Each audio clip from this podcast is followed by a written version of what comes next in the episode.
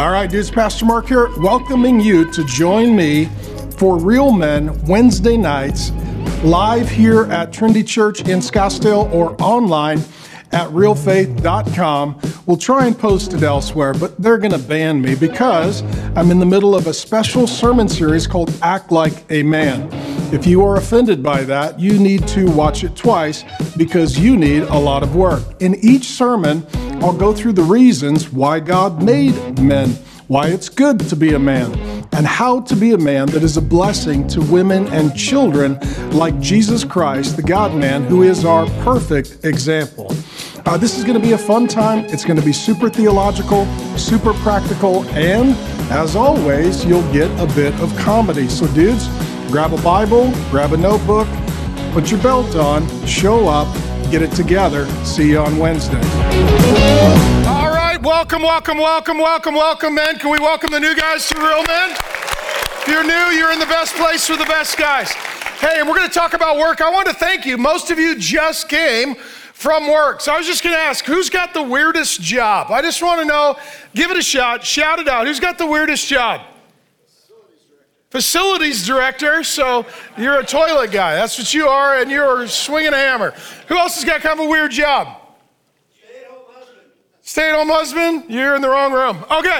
Um, this is going to be a painful sermon for you, um, but it'll be helpful. Um, uh, tell your wife to tune in. Know, so, uh, who else? Who else has got a weird job? You're a Bible teacher. That that's not a weird job, brother. That's the best job. My first job, I uh, lied about my age. I falsified my birth certificate. I got a job at a 7 Eleven behind a strip club selling uh, lotto tickets, uh, cigarettes, and alcohol, and I was 15. Uh, and I had a beard and this voice, so I never got in trouble. But that's before I met Jesus. I had some weird jobs. I worked as a longshoreman for a while, I joined a laborers union, lied about my age again when I was in high school. I worked at a hotel. Uh, I've had a couple of weird jobs. And uh, now I'm sort of preaching full time. And if it doesn't work out, I'm going to go back to the 7 Eleven. So, uh, where we find ourselves is we're going to talk about work. And you think about it, most guys work at least 40 hours a week. And if you work 40 hours a week, you're probably working less than most guys. So, average guy, let's say he works 40 years of his life, 40 hours a week, 80, 100,000 hours of your life at work, not to mention all the work that you bring home and emails and texts and responsibilities. And so I want to talk about your job. And so most of you left your job and then you came to church. We're glad to have you. But how do you connect God not just with church, but with work? And, uh, and I want you to know that what you do matters and it's significant. But the way you view work really depends on the way you view God. Once you get God, then it helps interpret the rest of life. In the days of the New Testament, uh, the prominent culture was Greek. And Greek culture was dualistic. You have physical and spiritual, and they basically said the physical is bad, the spiritual is good. So the whole goal was to live a life where you didn't get your hands dirty. You didn't do any really manual labor or hard work. That was for the poor people, the peasants, and the slaves. The goal was to devote your life to art and to study and to philosophy and to contemplation in the world of ideas. This became the foundation for Western education. And as a result, most people who go to college don't know how to work. They don't know how to do things. They're not ready for a career because they've just sort of lived in this pontificating life of the mind. So they're studying philosophy and sociology and all of these ideologies, but they don't know how to get their hands dirty and do anything. Well, as well, how you view work is really dependent on how you view God. And what's really dominant right now, or a growing dominance in Western culture, is atheistic Marxism. And Marx was an atheist, and uh, socialism and communism come out. And so, what's the difference? Well, socialism is the half step to communism, and it always ends up the full step. But Marx basically said there is no God. And uh, we're not here on an assignment from God to give glory to God. We're not going to give an account to God. And what we could do, we could create heaven on earth without God. He had this concept of a utopian society. And the key is that uh, if anything is hard or difficult, or if we are poor and not succeeding, it's because we're victims and oppressed. And as a result, we need to have the government reallocate wealth. We need to have the government take from people who are succeeding and give it to those of us who are struggling. This is the primary ideology of young emerging generations. And most of them want to live kind of a Greek life of college and study and pontificating, and they don't want to get their hands dirty. And if they don't have as much as they think they should have, then they believe that they're victims and the government needs to redistribute wealth. If you're a young guy, that's the brainwashing you've had from your birth through your educational process go into the Western church, go into Christianity, and there's Catholics and Protestants. I was raised Catholic. I love Catholics. There are Catholics that love Jesus. But part of the problem with work in Catholicism, especially for men, the leader is the priest. And the priest is committed to poverty and chastity. Just so you know, that's my unbucket list. My unbucket list is poverty and chastity. I don't want to die a broke virgin at the church. In, in fact, I promise you that's not how I'm going out. And so, but within that, it doesn't bring the healthiest men and it doesn't encourage and inspire men. Because if the leader is, well, he doesn't have a wife, he doesn't have kids, he doesn't own anything, he's not building anything, and he's not responsible for anyone, it's really hard to admire that guy. It's really hard to say, I want to be like that guy. No, I don't want to be like that guy. I want to get married, want to have kids, want to build a company, want to generate some revenue, want to leave a legacy. The only thing that makes sense and makes, makes work meaningful would be the view of the Protestant Reformation. And so I'll, I'll tell you a little bit historically. There was uh, a French sociologist named Alexis de Tocqueville, and he looked at the greatness of America. Why is America prosperous? Why is it succeeding? And he did this massive sociological work in the 1800s. And he wrote a book called Democracy in America. And it sort of explained from outside of American history the genius of America.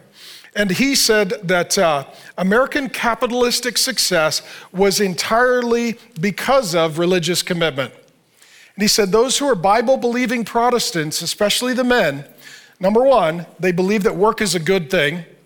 Number two, they believe that debt is bad and God's resources should be stewarded. And number three, that men are responsible for the well being of their family and they're going to take care of their wife and kids. He said those convictions from God's word created the success of Western capitalism. He also sort of gave a prophetic word. He worried that, quote, a taste for physical gratification would become so great that we would become so prosperous that we would get addicted to pleasure and we would forget to work. And he said that his concern was that we would be carried away and lose all self restraint, and that the success of the Protestant work ethic would lead to people who were so prosperous that they became addicted and they no longer worked hard, and that would undermine democracy and also financial success. That's exactly where we find ourselves today. Our greatest threat is, uh, as a society is not an attack from the outside, but just self destruction from the inside. Obesity, pornography, addictions, alcoholism, opioid crisis. People don't have to go to work and they end up self destructing because they're so prosperous. In addition, um, 75 years later, there was a German sociologist, Max Weber.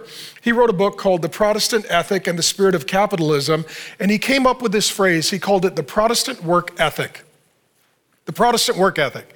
And he looked at the success of the most prosperous nation, the most powerful and preeminent nation in the history of the world. He said it's because of the Protestant work ethic. The men know how to work, they don't go into debt, they take responsibility for themselves and their families. And he came to the conclusion that if you build your life upon the Bible, you work hard for six days, you take your day of Sabbath rest, you invest in your wife and your children as your first responsibility, that's how you get a flourishing society. And so, um, in the Bible, there's a lot of jobs mentioned. I made a list carpentry, tent making, fishing, medicine, teaching, farming, politics, metalwork, music, investing, labor, construction, law, consulting, cooking, architecture, athletics, entertainment, banking, military service, real estate, clothing, mothering, fathering, sales are all God honoring um, roles that people take in service to God. So, what I want to talk about, I want to talk about your job, I want to talk about work.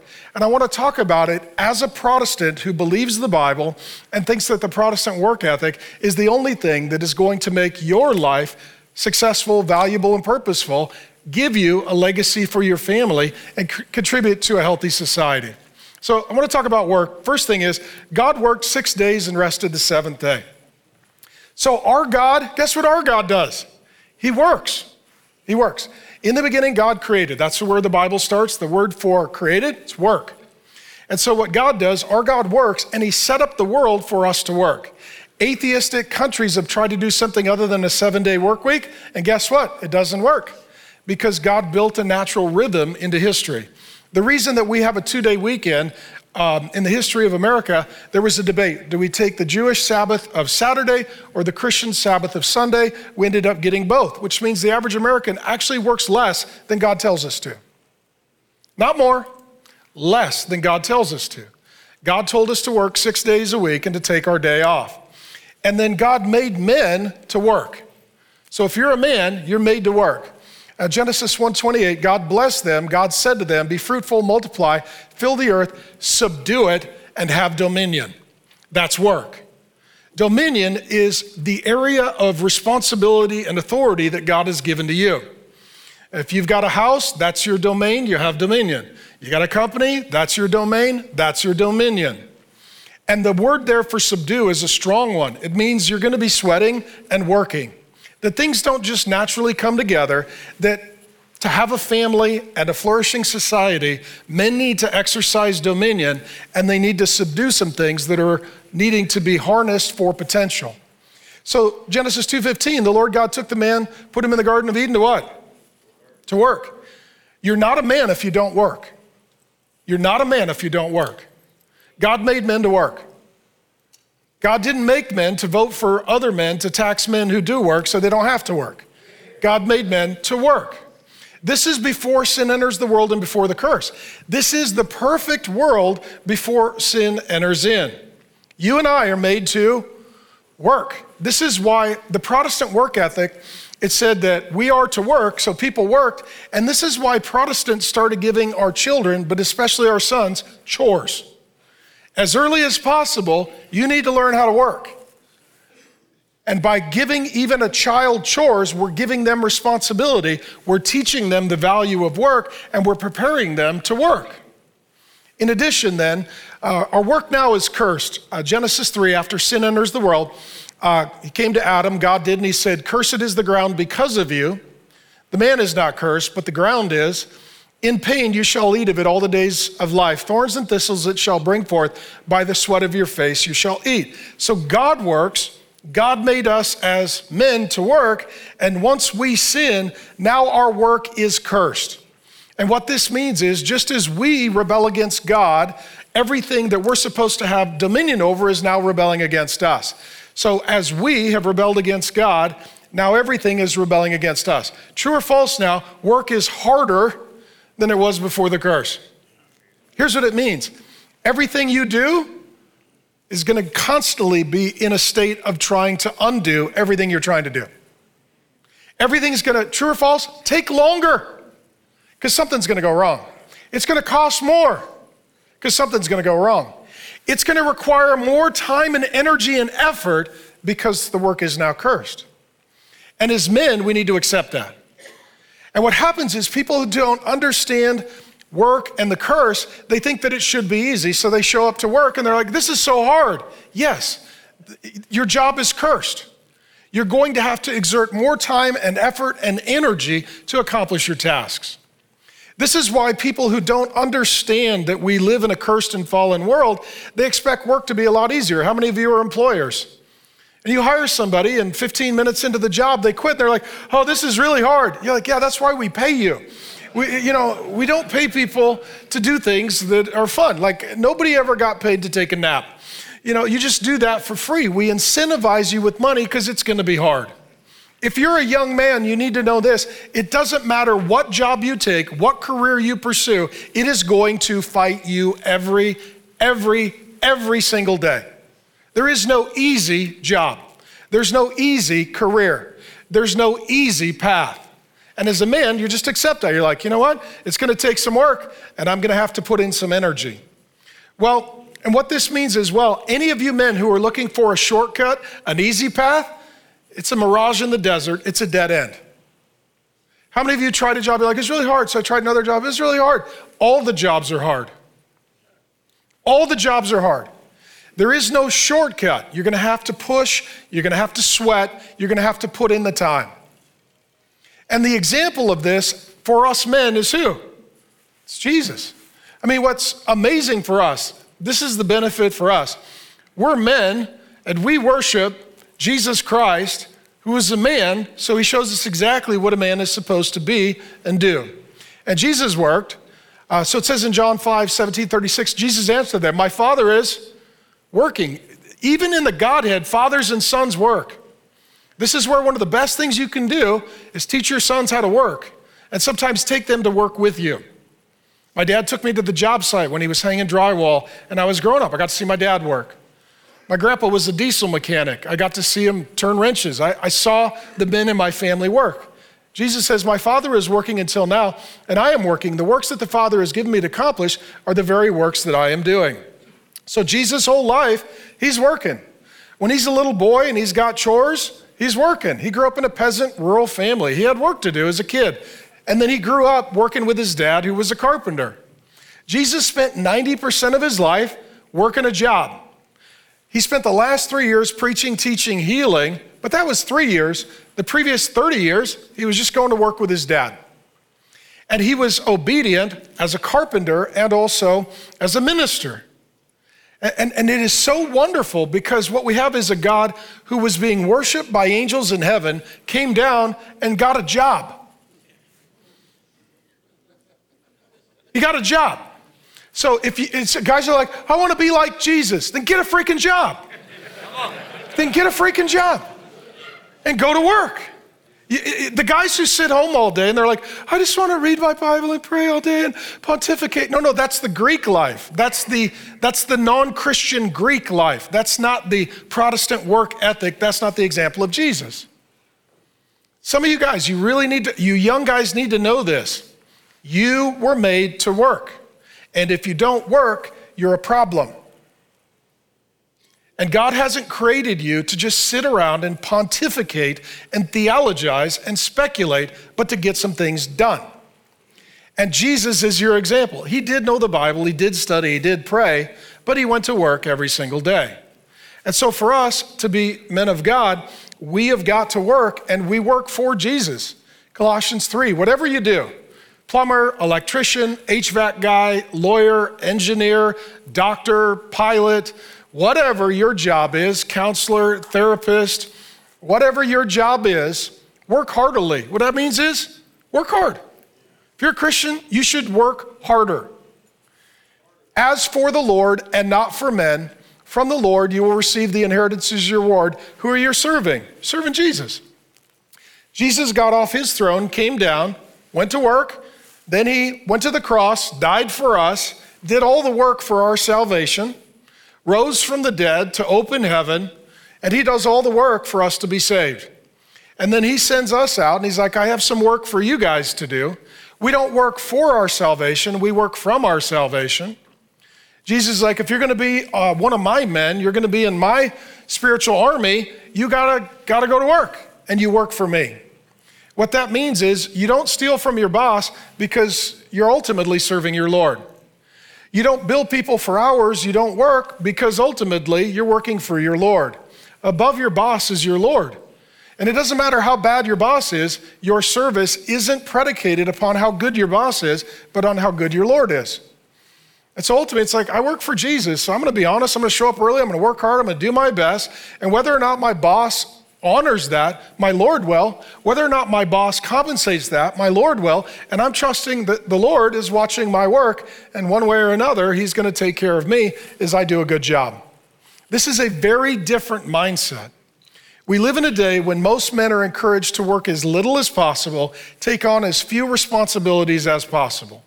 God's men need to think like Jesus I need to go to work, and I work for the Lord.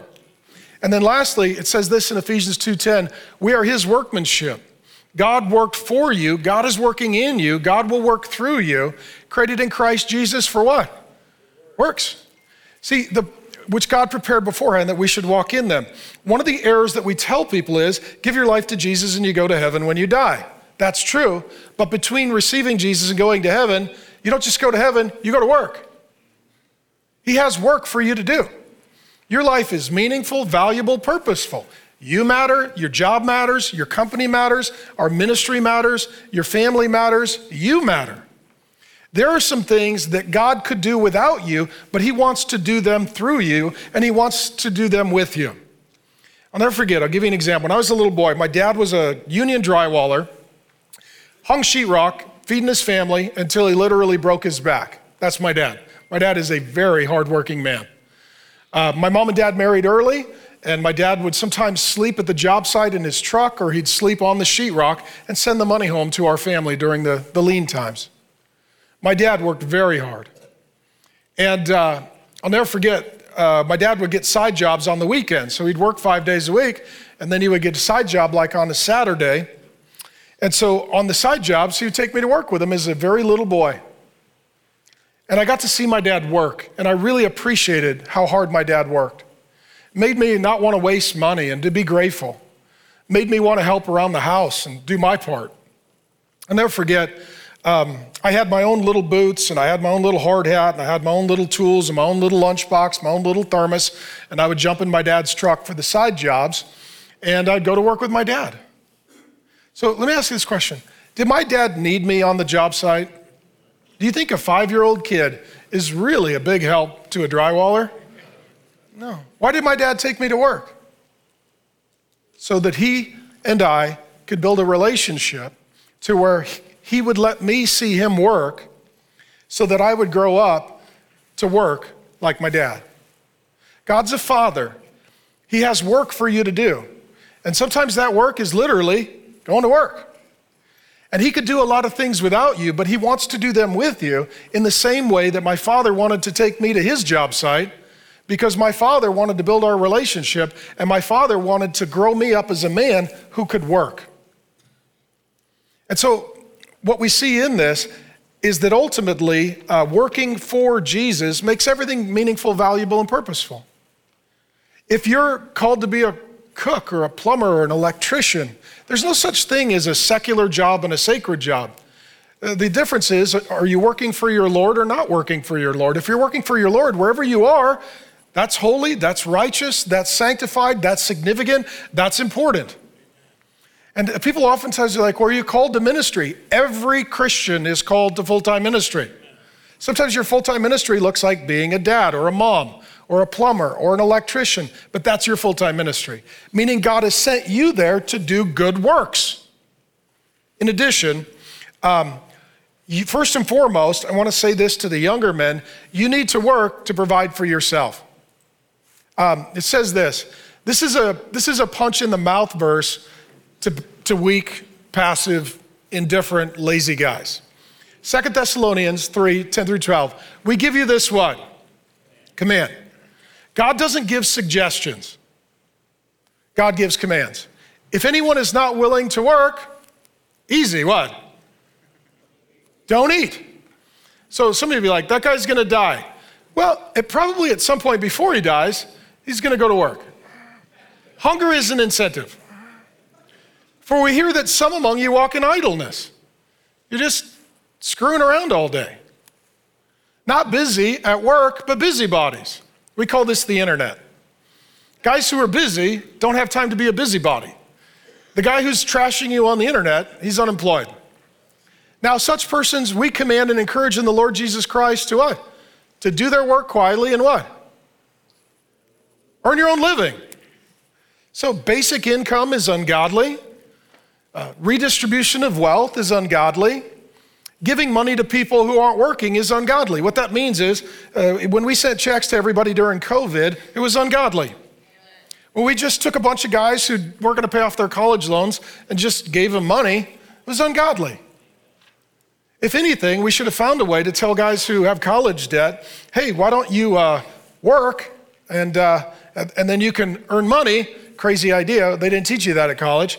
And, and, then, and, then, and then you could pay off your debt. But we live in a day when it's like, you know what? We have men who are trying to remain in a childhood state of dependency on the government, and it's ungodly. And ultimately, the kind of government we have doesn't redistribute wealth, it redistributes poverty. And it disincentivizes people from working. So there's this entitlement mentality that leads to complete devolution of men and destruction of society. You know, the Bible's like, hey, we hear some of you guys aren't going to work. Well, don't feed those guys. What about mercy and justice and compassion? What about going to work? Like, I, will be honest, I, I am. You see these guys out panhandling? Give me money. Like, you're standing in front of 27 businesses that are all hiring because nobody goes to work. Put this, you're obvious, put the sign down and go get a job. Right? And, and at some point, I would encourage you, read the book of Proverbs. It's going to have a lot to say about work. You can read a chapter a day, but it's going to say a lot about the sluggard. The sluggard is the guy who basically is like a slug. He just sits there and just leaks pus. That's what he does. Right? He just leaks pus. That's what he does. And the Bible has nothing good to say about the sluggard. The Bible has nothing good to say about a lazy, inactive man. It just doesn't. So we got a whole generation of guys who are like, oh, we should have basic income and free college and free medical. And no, you should have a job. If you want more, work more. And what happens is, once a guy gets hungry, he gets motivated. Once a guy reaches a point where he's like, well, I'm not going to survive, well, then go to work. How about this one? This work not only to care for yourself, but also for your family. Here's another punch in the mouth verse.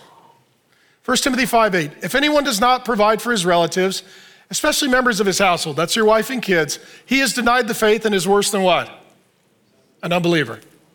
A Christian man who doesn't work is worse than a non Christian. Okay? Now, if you're offended, you're wrong. Okay? If you're offended, you're wrong. Right? Here's what he says there are non Christians and there are Christians, and the Christians who have men in the family who don't go to work to feed the women and children, those men are worse than the non Christian men. Okay? This is, this is as strong as it could be. And, and we live in a world again where men are not feeding women and children. We're here to build men up to bless women and children. I was talking about it uh, when I was 45. I resigned my job. We moved out of state. Felt God was calling. I didn't know what was going to happen. We had kids in elementary, middle school, high school, college. Tree fell on my house. I had all my equity. Like, oh my gosh, man! I got myself in. I mean, it was a crisis situation. I was talking to Grace recently. We were going for a walk.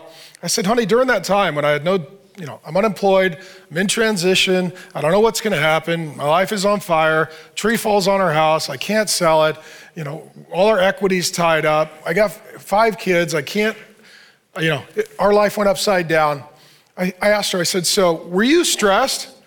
She's like, No. I was like, Why? She said, It's your responsibility. oh. oh. oh. Shouldn't have taught that. You know, I, am the, I'm a Bible teacher. I, I should have skipped that part. It put a lot of pressure on me. She said, It's your job to feed this family, not mine. She said, So I don't worry about it. That's your job. I was like, Okay. She's like, But I'm grateful. I appreciate it. Thank you. I mean, she's very encouraging. Uh, I was like, Well, I was feeling it. She said, Well, you should feel it. It's your responsibility. I said, Did you ever think? I asked her this question, to be honest about my walks with grace. I said, Did you ever think, you know, hey man, I should go get a job?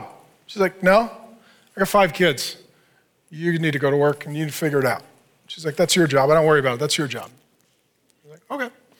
Her name is Grace. We don't really roll that way. But, um, you know, she's, but her thought is like, You are the man. You need to go to work. It's not a sin for a woman to work. Not saying that it's a sin for a woman to generate revenue, but it is if she has a lazy husband and it is if he's not willing to work, and then they have this role reversal where all of a sudden she treats him like one of the kids, and she goes and takes care of the family and leaves him home with a chore chart. Okay? And there's a lot of guys, some of you young guys, you're trying to find a, a girl with a good job and low discernment. Okay? A lot of single guys, that's your end zone. You're like, she's got a good job and low discernment. I think I could move into her place and eat her food. No. Get a get a job. I'll tell you what women find really sexy, not your abs, not your subs. A guy with a job and a Bible. That's what's really sexy. So, here's what he's saying. If you don't take care of your family, you have denied the Christian faith. You have denied it. You have denied it. Because God made you to work, to bless women and children, starting at your house. There's a whole generation of young men, record number of vasectomies, guys in their 20s saying, I don't ever want to have a wife or kids because I don't want to have to go to work and I don't want to have any responsibilities. We have literally cut off an entire generation of men from masculinity, dignity, and responsibility. It is a cultural crisis. If you would rather get a vasectomy than a job, you are broken at the soul level. If you would rather have no responsibility than a family, there is something broken in you at the soul level. Some of you guys are here and you're going to get a little shook up by this. The guys online, they're already commenting, I'm sure. Because they're, like I said, they're at their mom's house hacking the internet, drinking beer out of a sippy cup and giving us their opinion like we care. Um, but the reason that you men are here, that's how we roll. I obviously don't care. Um, the reason we're here is because if you are a man of God and you have the Holy Spirit in you, you're like, I want to be a man, not just a boy who can shave. I want people to be able to count on me and not just be constantly dependent on other people to rescue me. I want my wife and my kids to be blessed because of my work. There's something that God puts in a man, and when you punch that button and you activate it, that guy begins to change. And everything in our culture is literally discouraging that. Right? I mean, literally, just if you're a young guy, you just need to know this. The government wants you dependent, the culture wants you addicted, and academia wants you castrated. Literally. And we're here to say, hell no. That's not what our Father says. That's not what His sons do. We're here to be different, guys. And if you're a guy here and you're like, you know what, I need a job, I need a career, well, look around. There's guys all over the room that own companies and businesses. And they would love to get you a job. They would love to get you a career. They would love to help you learn how to work hard and make money and take responsibility. And the guys in those companies, they are dying to find people who will go to work twice. So then, my next point um, work will continue in the kingdom. Let me, Revelation 5.10 says, You have made them a kingdom and priests to our God, and they shall reign on the earth. When God created us in Genesis 1 and 2, He gave us a, a garden as a prototype, He gave us a, a, an uncultivated planet. God told us to be fruitful and multiply, have a lot of kids, and to exercise our God given dominion, to subdue and to create culture, and to make cities, and to start businesses, to chase dreams, to go on adventures, and to get stuff done. That's why He made us. And then sin entered the world, but here's the big idea God does not deviate from His original plan because the plan was perfect. So, our eternity is not like the Greeks think in some sort of non physical, spiritual, ethereal, eternal contemplation. Just as Jesus rose from the dead, you are going to rise from the dead. You're going to get your body back, and you're going to go right back to Genesis 1 and 2, right back to the original plan. And what that means is you're going to have work to do for eternity. We're going to explore, we're going to build companies, we're going to build cities, we're going to create culture. We're going to talk about this a little more next week. We're probably going to travel to all ends of creation. You're never going to die. You can learn and accrue knowledge you can build and keep building. The curse will not be against you. It'll be work, but not everything is going to be in a deterioration process or a broken process. Satan and demons will be no more. And you are going to work. You're going to work creating and making and multiplying forever. And I need you to get a vision of heaven is not stopping your work. Heaven is where the work really gets interesting. And so the work we do today is to prepare us for the work that continues forever. Let me give you a few closing thoughts on all of this.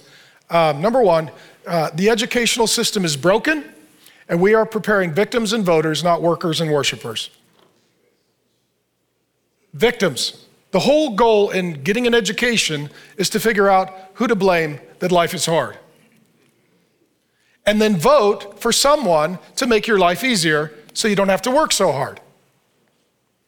You and I, as men of God, we are not here to raise up victims and voters, but workers and worshipers. That's why we're here. You know, I raise my sons to work. Nothing wrong with work. It actually is really good for a man. Number two, young men are wasting their energy on fake reality and dumb dominion. Video games is dumb dominion. Guys like, I, I'm the king of the fake universe. Well, congratulations. You're the king of the fake universe. Or the metaverse. It's like, you know what? We don't need people to do less. We need people to do more and joke jobs. Let me talk about joke jobs. Joke jobs are what guys do to pretend like they're working. Whole generation of guys. It's not a sin to work a joke job if you're trying to find your career path. But a lot of guys are like, you know what? I'm going to do Uber or Lyft or something like that. And what I'm going to do is I'm going to work just a couple hours to get enough money to screw around for the rest of the day. Not going to build a career, not going to build a portfolio, not going to get a wife, not going to get kids, not going to develop anything, not going to produce anything. I'm going to work as little as I can so that I have lots of time for recreation, leisure, addiction, and screwing around. We're encouraging young men spend more time online, which means they're getting less work done. Uh, Facebook is now trying to create a, a parallel universe, a metaverse, which is stupid, where people live rather than living in this world and working in this world that God made. And there's a whole generation of young men that are just trying to find the least effort and least money so that they have the least responsibility. Let me tell you, young guys, what I tell my own sons. Man, if you will just get your head on straight, get out of bed in the morning, go to work and work hard, you are getting a 10 year head start on every idiot in your generation. You get a 10 year, you don't even have to be smart or skilled. If you're just there, you're there 10 years before the other guy. And if you will be humble and ask your boss, what do I need to do? Just ask your boss things like, I want to go up in this company. Someday I want to make more money. How do I do that? And then shut up and do it. You are a miracle. He's never met that guy. So, this stupidity in our culture and the worthless work ethic is this amazing opportunity for God's men to lead to generate revenue, to build things, and to get things done. In addition, uh, young men are like trucks and they drive straighter with a load. Any of you driven a two wheel drive in the snow or in the rain? It's, it's, it's squirrely, man. It's, it's hard to keep it straight. Young men are like trucks, a lot of energy, but unless you load them up with responsibility, they're going to end up in the ditch. Young men need more responsibility, not less. This is why the last few years, just telling young men to, the way you're a good citizen is you stay home in the couch and wait for the government to send you money. It took all of the responsibility off an entire generation of young men. Now they're struggling with mental health and depression and suicide, and it's because they're not going to work. You can't be depressed if you're at work. You got to work. You can't sit there all day and try and figure out what your gender is if you got to go to work. It's very clear.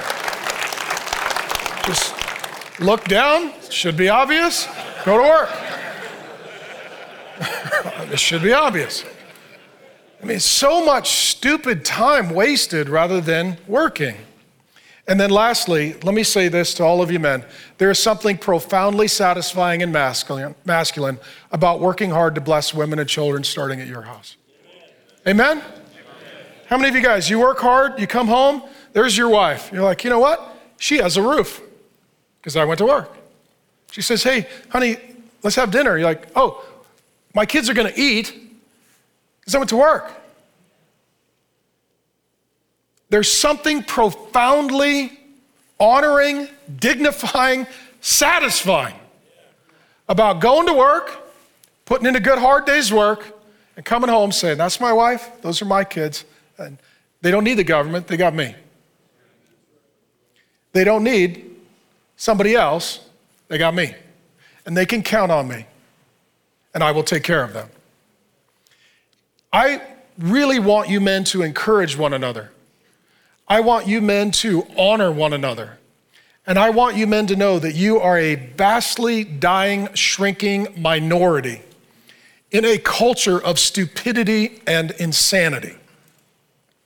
And if you are one of these guys who is doing this kind of good work to care for your family, we honor you, we appreciate you, we salute you. Amen?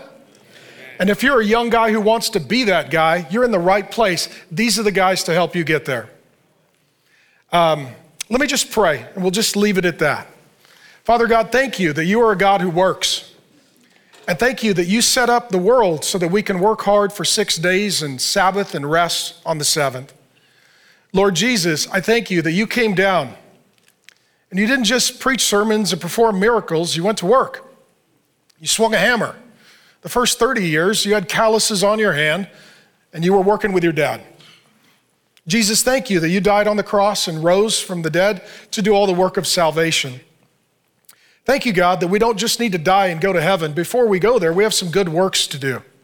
We've got some assignments from our Heavenly Father, and we can follow in the example of Jesus, our big brother. And God, I pray as we raise our sons that we would raise them to know that work is a good thing and that this world is cursed and work is going to be hard. But that's why you made us as men, because it's going to take strength, we're strong. It's going to take courage. We have courage.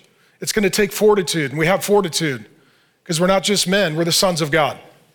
And God, I pray for a special anointing on the labors of all of these men.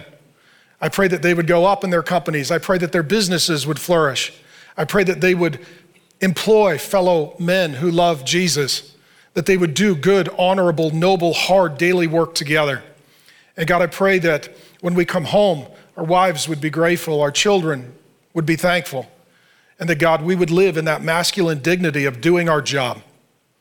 And Lord God, I pray for all of the businesses, the ministries, the families, the opportunities that are before these men. And God, I pray as we raise our sons that we would raise them to be workers and worshipers. They wouldn't just raise their hands at church, they would go to work and they would put in a good hard, honest day's work with those same hands, knowing, God, that they're worshiping at work and they're worshiping at church. And God, I just thank you so much that we've got stuff to do. We got, we got companies to build, we got ministry to grow, we've got opportunities to chase, we've got things to get done. And so, God, keep our heads on straight, keep our hearts pure, keep our hands busy. And I pray especially for the young men that they would learn this as soon as possible. In Jesus' name, amen. Love you guys. Pastor Mark here saying thanks for joining me for this special series of talks at Real Men. Uh, if there's anything we can be praying for, any questions you have, send it to hello at realfaith.com. And if you've got a complaint because you're triggered and offended, please send that as well to hello at realfaith.com. We have got a team standing by to delete your comment immediately.